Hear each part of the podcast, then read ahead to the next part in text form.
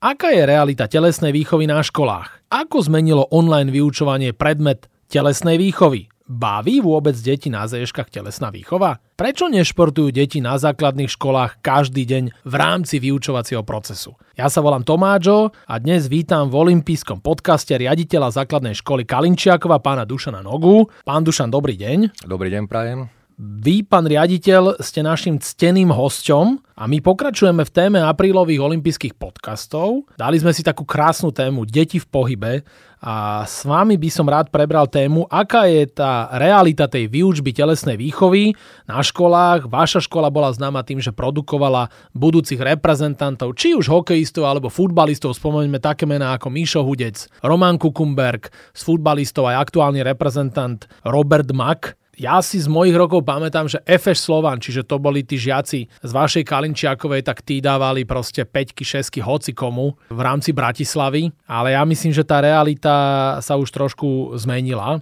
Tak ako je to teraz? Máte ešte futbalové a hokejové triedy? No žiaľ už futbalové ani hokejové triedy nemáme niekoľko rokov.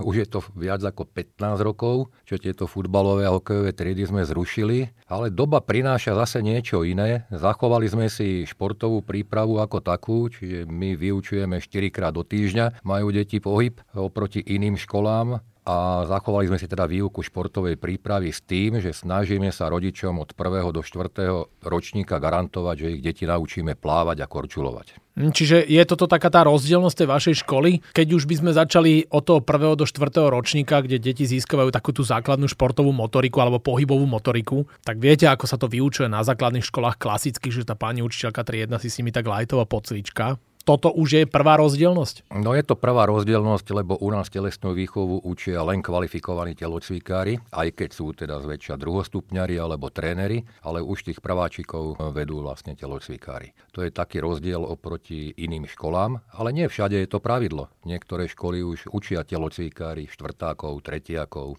Záleží od toho, ako je naklonené vedenie a ako vychádzajú úvesky vlastne vyučujúcim. A keby sme prišli do tej reality, čo vy spomínate, že na vašej škole sú 4 hodiny telesnej výchovy, teraz týždenne, čo viem, taký je stred, že 2 hodiny sú telesnej výchovy. A... Vrátili sme sa k dvom hodinám, žiaľ. Áno. A prečo je to tak? Prečo nemôžeme mať telesnú výchovu každý deň? Ja by som bol suverene za to. Možno väčšina, a tento názor väčšina tých, ktorí šport majú aspoň trochu radi, e, zdieľajú a už dokonca aj tí, ktorí nešportujú aktívne, vedia, že deťom tento pohyb chýba, vedia to zdravotníci, vie to celá naša spoločnosť, proste to, čo kedysi deti mohli produkovať na dvore, na ihriskách, tak to už dneska aj jednak zo strachu rodičov a jednak ani z nemožnosti tých podmienok Pozrite sa na ihriska, kde ktoré štvrte ako fungujú, koľko ihrisk nám v Bratislave napríklad zmizlo, koľko športovísk. Takže aj toto je tá príčina, ale skôr zmena toho prostredia. Strach. Kedy si sa rodič nebal dieťa pustiť, hoci kde aj do iného sídliska. Dneska aj tie deti chcú mať všetci pod kontrolou a chcú, aby boli riadene vedení. A kto rozhoduje o tom, že koľko hodín telesnej výchovy bude na školách? Sú nejaké osnovy, sú nejaké plány? Kto? Ministerstvo školstva, vedy, výskumu a športu? Samozrejme, tu sa treba dohodnúť a treba povedať, že jednoznačne o týchto veciach rozhodnuje ministerstvo a podstate celá naša spoločnosť, či je ochotná do toho investovať alebo nie. Ale v prvom rade ministerstvo. Ministerstvo, čiže tým máme adresovať naše požiadavky a vy viete tak popísať globálne, že ako vyzerá realita tej telesnej výchovy na prvom a druhom stupni? Nemyslím na vašej škole, ale na tých ostatných, lebo my už sme sa tak rozprávali, vy máte veľký prehľad, veľa ste toho preskákali. Poznám veľa škôl a väčšina škôl teda prvý stupeň vyučujú prvostupňari. Nemôžem ich ani odsudzovať, lebo je tam mnoho takých, ktorí naozaj inklinujú k športu a odvedú si 100% svoju prácu. Ale žiaľ, ak sa pozriete na prípravu učiteľov prvého stupňa v oblasti športu, koľko majú hodín povinných na šport, a oni sú takí polyhistori. Od slovenského jazyka až po prírodovedu, vlastne sa pripravujú na všetko. A tá telesná výchova sa im len zužuje a nie každá fakulta, nie každá pedagogická fakulta teda na Slovensku má rovnaký počet a majú aj rovnakých absolventov prvého stupňa. Asi je to o tom, ako sa pripravujú dnešní učitelia na prvom stupni a tí starší, tí už väčšinou nevládzu. Viete, tá učiteľka si vyberie nejaký profilový predmet. Má rada hudbu, slovenský jazyk, matematiku, tak to je jej profilový predmet Tie ostatné predmety pri tom počte 22, 18 až 22 hodín, ktoré vyučujú v týždni, je to namáhavé pre toho učiteľa, lebo nie je sústavne s tou triedou a s tými deťmi na prvom stupni. Druhostupňar má svoj predmet, má svoju nejakú prestávku a funguje. Ale aj títo ľudia sú dosť vyťažení. A na druhom stupni sú väčšinou telocvikári, lenže už je problém zohnať kvalifikovaných telocvikárov, kedy si fakulta telesnej výchovy produkovala vlastne pedagogický smer, kde boli dvojkombinácie. Dalo sa im krásne zostaviť rozvrh tým, že mali dve aprobácie. Ja som napríklad telesná výchova ruština. Títo dvojpredmetári sa veľmi ľahko uplatňovali vlastne na školách. A teraz už to tak nie je? No je problém, keď fakulta produkuje väčšinou trénerov, a my sa spoliehame už teraz na pedagogické fakulty, kvalitnou fakultou Nitra, Trnava, Prešov, Bystrica, ktorí produkujú telocvikárov, ale zároveň učiteľov aj iných predmetov. Áno, a čo sme ešte nespomenuli, že v súčasnosti už chodí na vysoké školy úplne iná generácia. Ja tvrdím, že je to taká začarovaná špirála, taký nekonečný kruh, že menej talentovaný jedinec sa momentálne dostane na FTVŠ nejako v 90. alebo za vašich čias v 80. rokoch a tí zase budú vychovávať menej nadaných, talentovaných na šport jedincov. Je to tak? No, vidíte to na tých príjmačkách a na vlastne kritériách prijatia na vysokú školu, aké sme mali pred 20-30 rokmi problémy, aké sú dnes. Áno, že boli tam rôzne eliminačné kritéria. Je to pravda, že je to tak, dokonca sme sa smiali s kolegami, že dnes, keby sme išli naozaj na tie príjmačky, tak sme ich schopní ešte v 60 urobiť.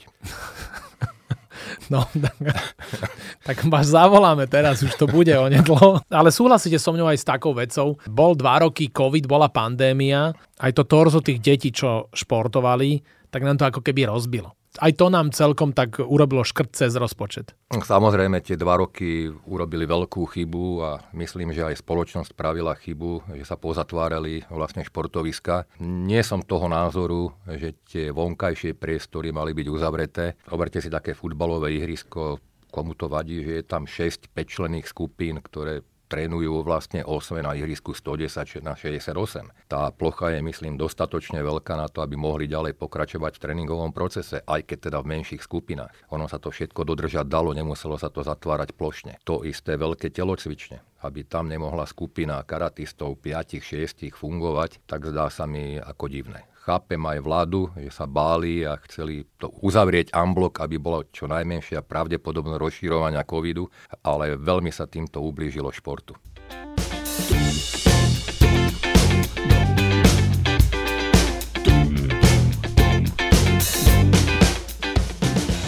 Ako je to s deťmi, ktoré športujú vo svojom voľnom čase? Voľný čas sa dá povedať, že majú aj v rámci tej školy, že majú krúžok. Nemusia tam ísť, ale môžu. Toto funguje? Krúžková činnosť stále funguje, dokonca je podporovaná aj štátom, aj keď teda tie financie nezohľadňujú tú náročnosť a tomu učiteľovi sa to dneska je za tie peniaze neoplatí, čiže keď nie je nadšenec, tak ten krúžok ani nerobí, ale väčšinou si tí učiteľia tam berú deti, ktoré to zaujíma. Aj. Takže tých krúžkov býva dosť. U nás na škole futbalový, florbalový, z týchto športových takto fungujú ďalej. Ale väčšinou je to výpočtová technika, umelecké nejaké krúžky. Tie deti si už začínajú vyberať z obrovskej ponuky, ktorú majú, tak už si vyberajú to, čomu inklinujú a už je to jedno, či sú na našej škole, na vedľajšej škole. Nájdu si proste ten krúžok, ak ten rodič má o to záujem. Áno, ale tým deťom sa zmenili v posledných rokoch priority. Ja mám syna, ktorý robil e, vrcholovo futbal a zrazu prestal hrať, začal COVID začal potom jazdiť na kolobežke, tak on mi tvrdí, že to je to isté a to je jedna vec, priorita, zmena športu, trendy šport, moderný. A ešte druhá vec, že deti už sa nechcú tak inštitucionalizovať. Nás to bavilo v tých kolektívoch futbalových, hokejových, v tých krúžkoch, lebo tam ste mali nejakú partiu, ale im to tak stačí dvaja, traja, jednoduché veci, prekážky a oni to považujú, že to je to isté. Úplne s vami nemôžem súhlasiť, lebo deti sa socializovať chcú a chcú mať kamarátov a stýkať sa s kamarátmi, ale keď si pozriete už pred covidom, vlastne začínali prevládať outdoorové športy. A keď si to tak zoberiete, ten outdoorový šport je menej pre rodiča náročný, aj tí rodičia sa môžu zúčastňovať s tými deťmi.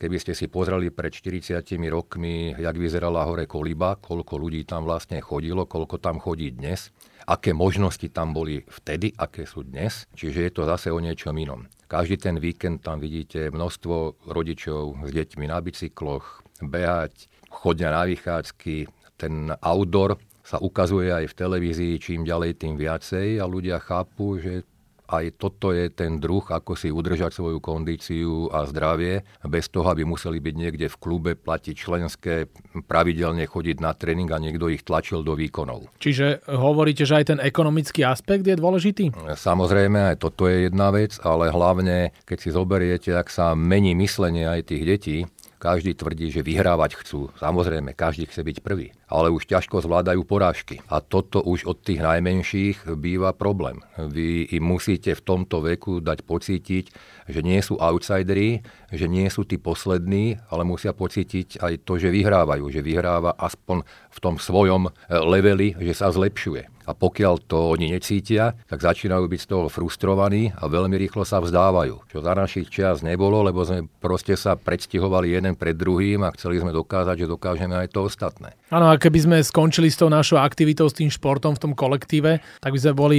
považovaní za najväčších outsiderov, na, za no, najväčších hej. lúzrov, najväčšie zlyhanie nášho života by to vlastne Áno, bolo. presne tak, lenže keď ste si chceli na sídlisku zahrať, tak ste museli zobrať aj tých slabších a museli ste akceptovať aj tých slabších. Tá výchova medzi tými deťmi rôzneho veku bola iná. Pokiaľ chcel mať svoje družstvo na sídlisku, tak musel tam zobrať aj toho slabšieho, aby mohol hrať s tou vedľajšou ulicou. A zase a ten slabší sa... sa potom ťahal k tomu silnejšiemu a zase a sa zlepšoval. Takto sa vlastne učili jeden druhého poznávať a pomáhať si navzájom a nevysmievať sa z toho, lebo ho sa navzájom potrebovali. Áno, a to je jedna vec a tá ulica bola veľmi dôležitá. Ja som si napríklad teraz všimol mladí futbalisti, ktorí hrajú druhú, tretiu ligu. Oni pekne hrajú, oni vedia, čo majú robiť, ale nie sú vyhratí z ulice. Ak si zoberiete, že ste vedení pod vedením trénera, ten má takisto nejakú predstavu aj štýl hry a tlačíte decka do toho. Keď na ňo ten tréner bude kričať, že on nemôže rozmýšľať sám, aby tam niečo urobil, lebo to chce mať podľa seba, tak to už je problém.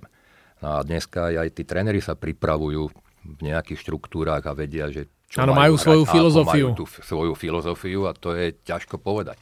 A to je možno práve aj to, prečo deti potom nechcú a zlyhávajú, pokiaľ sú tým trénerom stále tlačení do niečoho, čo mu nerozumejú. A veľmi skoro sa to do nich vlastne dáva, nemajú časť sa vlastne vyhrať. Tak ako vy hovoríte na ulici, tak toto by mali sa vyhrávať aj v tých kluboch. A vy hovoríte o tom, že oni chcú aj deti vyhrávať, akože chcú víťazstva, čo je veľmi dôležité, že oni tie výhry a víťazstva majú povedzme doma na plejku, na tabletoch, na mobiloch. To je tiež akože taký náš veľký super. To je. A vidíte, Najväčší. Vidíte, že tam proste on si môže ešte aj ten level nastaviť, ak mu vyhovuje. To, čo v tom kolektíve asi nie je možné. Ďalšia vec je taká, že či tí telocvikári, ktorí zostávajú v tom školstve, že či ich baví ten ich predmet lebo oni vedia, že učia deti.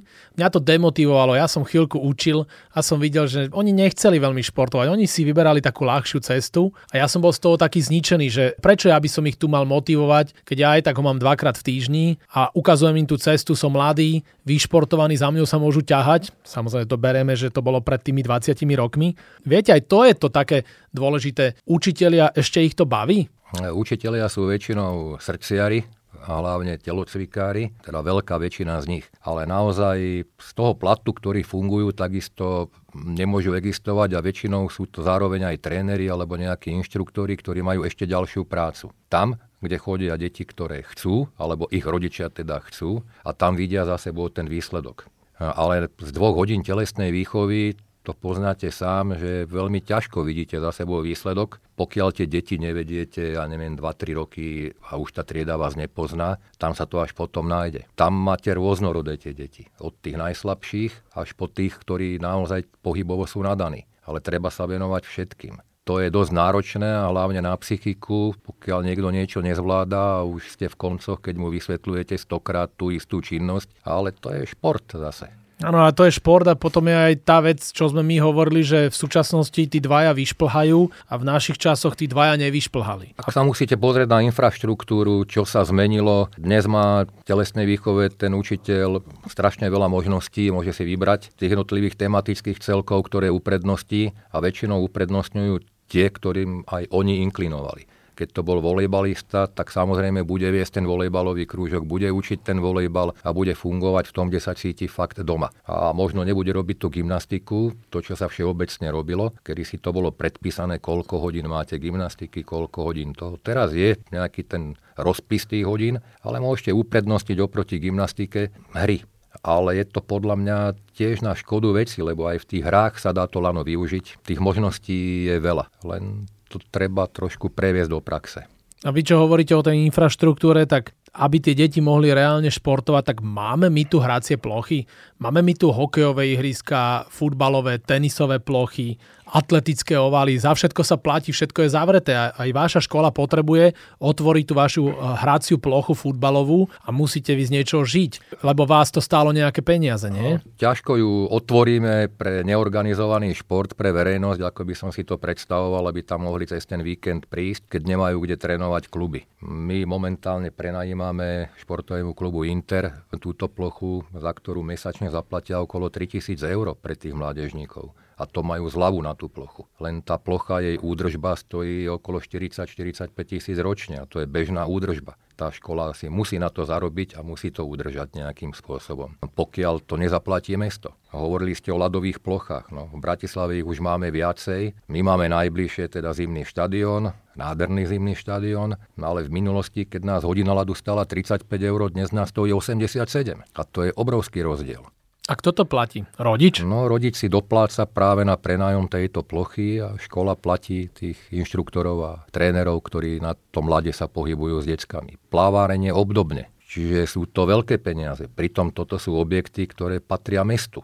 Máme na Slovensku mesta, ktoré to dávajú školám za symbolické euro alebo iba za tie režijné náklady prevádzkové v doobedňajšom čase. U nás nie. Je to komerčná záležitosť našeho magistrátu. A povedzte, prečo je podľa vás telesná výchova všeobecne taká zaznávaná, však už Gréci hovorili o kalokagatii a vy vyzeráte tak, že by ste naozaj ešte spravili tie talentovky na FTVŠ aj teraz. Je evidentné, že každému človeku ten šport prospieva. A, a prečo je to tak, že telesná výchova sa vždy tak dá na tú vedľajšiu kolaj? Nedokážem na toto odpovedať, lebo pohybujem sa v rôznych sférach, v rôznych inštitúciách, kde sa snažíme telesnú výchovu dostať na vyšší level. Ak si zoberiete aj mnoho škôl, telocvikári sa presadzujú, či ako zástupcovia, či ako riaditeľia škôl aj výchovní poradcovia na školách, ten telocvikár sa vždy dokáže presadiť. Aspoň veľká väčšina z nich. Prečo to je tak?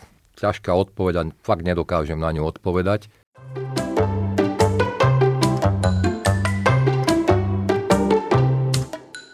Ako vy vnímate projekty, ktoré súvisia so športom, aj sme sa o tom rozprávali, nielen školský pohár SFZ, ale súvisí to aj s tým školským športom, kde štartovali aj tie vaše deti, napríklad odznak všestranosti, alebo povedzme séria eventov Športuj Slovensko, čo sú akože olympijské eventy a veľmi úspešné. Tak tých projektov je strašne veľa a nie iba Slovenský olimpijský športový výbor vlastne má e, svoje projekty, ale tie sú také asi najznámejšie. A aj ministerstvo školstva, to, čo podporuje školský šport, nie sú to síce veľké peniaze, ale má to nejakú svoju logiku, aby to tak mohlo fungovať. Len sa to zvrhlo na jednorázové akcie, a väčšinou sa tam stretávajú deti, ktoré naozaj inklinujú k tomu športu a tu narážame na ten problém, že my tam vlastne máme športovcov, ale nepriťahujeme tých, ktorí by sme mohli vytiahnuť, ktorí aktívne nešportujú. Veľa je tam tých poloprofíkov, a... tých, čo to robia pravidelne, ale tí naši amatéri, my chceme tú masu,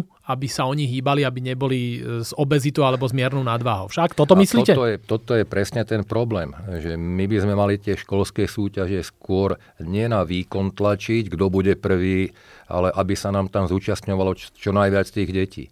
A ako to urobíme, aby tam bolo čo najviac detí? Jednoducho, tá pyramída by mala fungovať a tu sa musia angažovať aj telocvikári. Oni sa radi prihlásia na všetky súťaže, ale potom zistia, že riaditeľ ich na polovičku nepustí, lebo nemal by do učiť telesnú výchovu na tej škole. A ak máte v jednom mesiaci dve, tri súťaže s deckami a je tam jeden telocvikár a naraz ten telocvikár na škole nie je, tak zvyšok tej školy kvôli, Zase nešportuje. kvôli 15 alebo 16 nešportuje, lebo pani učiteľka zo Slovenčiny musí suplovať telesnú výchovu. Takže čo hovoríte, aj personálne je toto celé podhodnotené? Presne toto si ja myslím a keď dokážeme už teraz kvôli integrovaným deťom mať asistent asistentov učiteľov, tak my kľudne by sme mohli mať tých asistentov pre telesnú výchovu a nech sú to tí tréneri, to, čo máme teraz trénerov do škôl, e, kľudne by takto mohli fungovať, ale musia to byť tabulkové platy. Čiže čo, treba Lebo peniaze, infraštruktúru a bude všetko, to fungovať? Všetko sa to točí vlastne od financií, kto to zabezpečí a od toho materiálového a priestorového zabezpečenia. Ak máte naraz dať, máte školu, kde je 700 detí,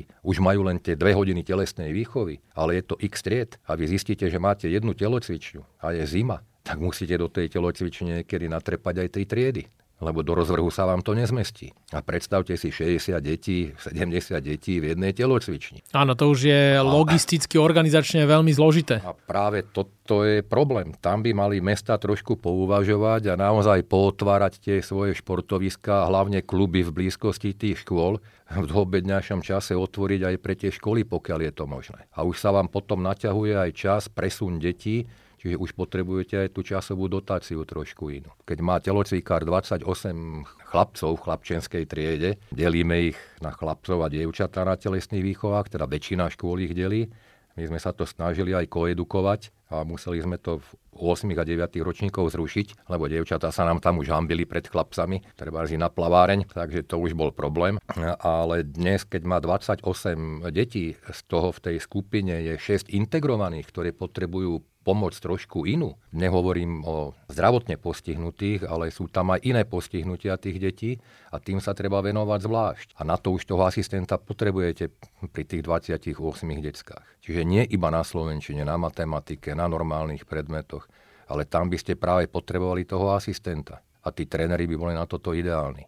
Existuje nejaký plán tej záchrany telesnej výchovy? Spôsob, aby sme sa dostali z toho stavu, aby telesná nebola taká zaznávaná, aby nebola na periférii, aby bola rovnocenným predmetom. Je to tu, uvažuje niekto o tomto? Uvažuje sa o tom, ale hlavne tí, ktorí pripravujú učiteľov telesnej výchovy, o tom samozrejme uvažujú na tých fakultách. Uvažujeme aj my sami, ktorých nás ten šport drží stále, aby sa to nejak dalo do poriadku, len je to beh na dlhé trate, lebo túto musí pochopiť celá spoločnosť, a aj tí ostatní učitelia, my možno nenatiahneme ten počet hodín do tej aspoň jednej hodiny telesnej výchovy, možno kvôli priestorovým veciam, možno kvôli personálnemu zabezpečeniu, ale zás každý niečo pozná a vie a väčšina tých našich detí od 1. do 4. 5. ročníku sú v školských kluboch detí. Tak aspoň tam by sa dala zabezpečiť tá poobedňajšia hodina pre všetkých pohybová, čiže tých vychovávateľov pripravovať aj na tieto pohybové činnosti viac. A keď si zoberiete dve hodiny do obeda v rámci telesnej výchovy a každý deň v tom školskom klube detí aspoň tá jedna hodina, tak to už máte hneď 7 hodín hm, v tom týždni aspoň pre tie deti, ktoré to najviac potrebujú. Tam tých 90% detí ten školský klub deti navštevuje. Čiže možno hľadať aj takéto cesty, ak to už nemáme teda tlačiť priamo do vyučovacieho procesu. A povedzte, baví ešte deti vôbec šport? Ale áno. A hlavne ten vek prvého stupňa, to sú deti, ktoré sa radi hrajú, radi sa pohybujú. To prichádza ešte zo škôlky, veď si zoberte v škôlke, to dieťa má voľnosť. Môže sa pohybovať po triede, s pani učiteľkou má riadené činnosti, ale väčšinou sa pohybujú a my ich chceme dostať do prvého ročníku, posadíme ich za stôl a teraz tam musí 5 hodín sedieť. V tej voľnosti naraz má byť zošnurované, takže tá postupnosť tam musí byť. Aj keď už niektoré školy na to prichádzajú, už nie sú také tradične vybavené, že iba za, stolmi, už tam majú aj ten koberec, môže sa to dieťa uvoľniť, ale to je stále málo. Neviem, či vy si pamätáte, ale my sme mávali ešte rozcvičky cez školský rozhlas. Mali, Ešte jasné, ja to pamätám. Vedľa lavice ste stáli. No a sa normálne fungovalo. Čiže aj toto sú cesty, kde sa dá zvýšiť pohyb tých detí. Len o tom musia ostatní trošku pouvažovať a chcieť. A hlavne v dnešnej online dobe, keď to nemusí cez rozhlas, to sa môže dať jeden screen, to je, to je nič, to je jedna obrazovka a to môže niekto prenášať, to môže ísť online. Amen. Pro športový nejaký človek, pedagóg, telocvikár dá jednu rozcvičku a hneď sa nám bude lepšie učiť. Však? Viete, vrátil som sa kedysi dávno, sme boli v Amerike a tam tie deti proste na tom školskom dvore majú veľké školské dvory, ale nástupy tých detí, popri tom, že im spolužiaci hrali na hudobné nástroje a oni tam proste nastupovali, a by sme sa divili poradové cvičenie a fungovali po triedach a mali kopec možností. Veľká prestávka jednoznačne na dvore už ktoré naše školy deti posielajú vo nádvor. Prestávky sa skracujú, lebo ten počet hodín je väčší a väčší a tlak je väčší a väčší. Tá 20-minútová prestávka, keď ste boli 15 minút na dvore vonku, tak je to niečo iné. Vy keď ste spomínali ten americký model, toto je vôbec reálne, že v Amerike všetky tie deti, ktoré chodia do školy a potom sa naobedujú, tak každý má nejakú činnosť, nejaký šport. Toto môže byť niekedy u nás? No, ten systém u nás je klubový, klubový systém a tam je vlastne školský šport, toto je vlastne aj škola má kvázi vlastný klub, ktorý reprezentuje tú školu, aj tie súťaže sa od toho odvíjajú a tam je to trošku iné, lebo rodič podpisuje zmluvu už v auguste a zavezuje sa v škole, že to dieťa sa zúčastní všetkých tých zápasov, ho tam dovezie, odvezie hej, a rôzne iné veci tam oni majú. Takže tam je to na inej báze ako tu. Tu by sa asi museli nejak etablovať športy a jednotlivé kluby do jednotlivých škôl, čo nevidím moc reálne, lebo keď si zobriete, u nás na škole sú tenisti, krasokorčuliari, futbalisti, hokejisti, lyžiari, takže asi ťažko by sa nejaký jeden klub vedel o nich postarať a zastrešiť to.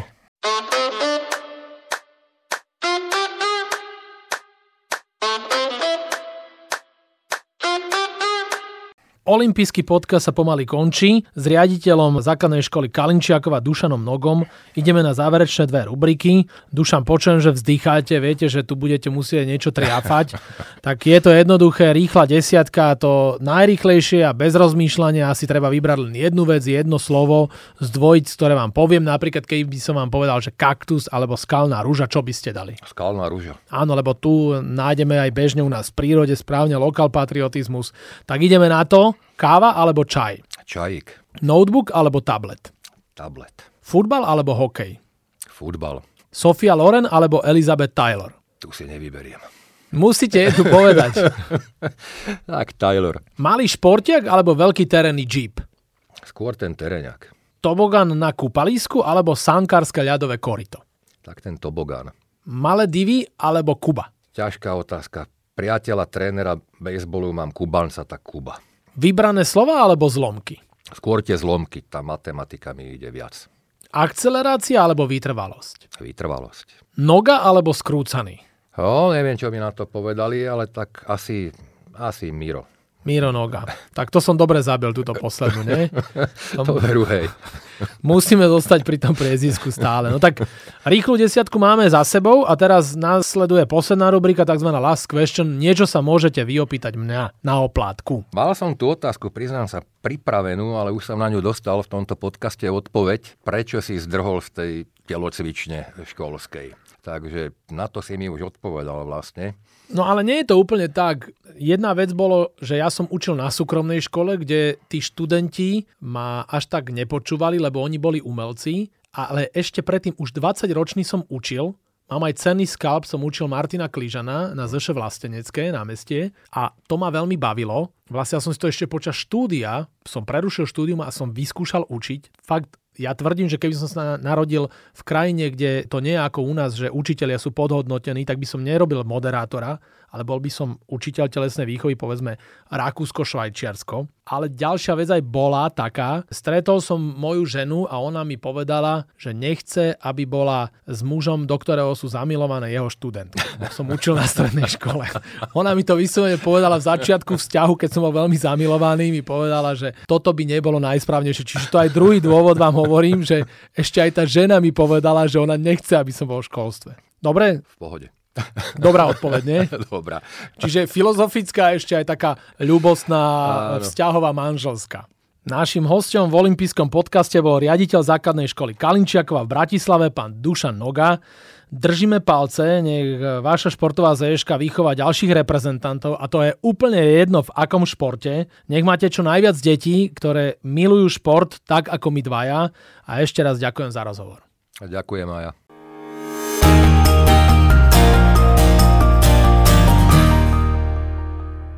Tak dúfam, že sa vám tento olimpijský podcast páčil. Prihláste sa na jeho odoberanie vo svojej mobilnej podcastovej aplikácii na platformách Google Podcasty, Apple Podcasty a Spotify. Všetky olympijské podcasty nájdete aj na www.olympic.sk lomka podcasty. Teším sa na vás v ďalšom podcaste, pozdravuje Tomáčo, prajem všetko dobré, športu zdar, počúvajte nás aj naďalej. Olympijský podcast vám prináša exkluzívny partner Slovenského olympijského a športového výboru, spoločnosť Typos. Generálni partneri Toyota a 4F. Hlavní partneri Bila, SPP, CZ Slovakia, Allianz a partneri Matador a Štrabak.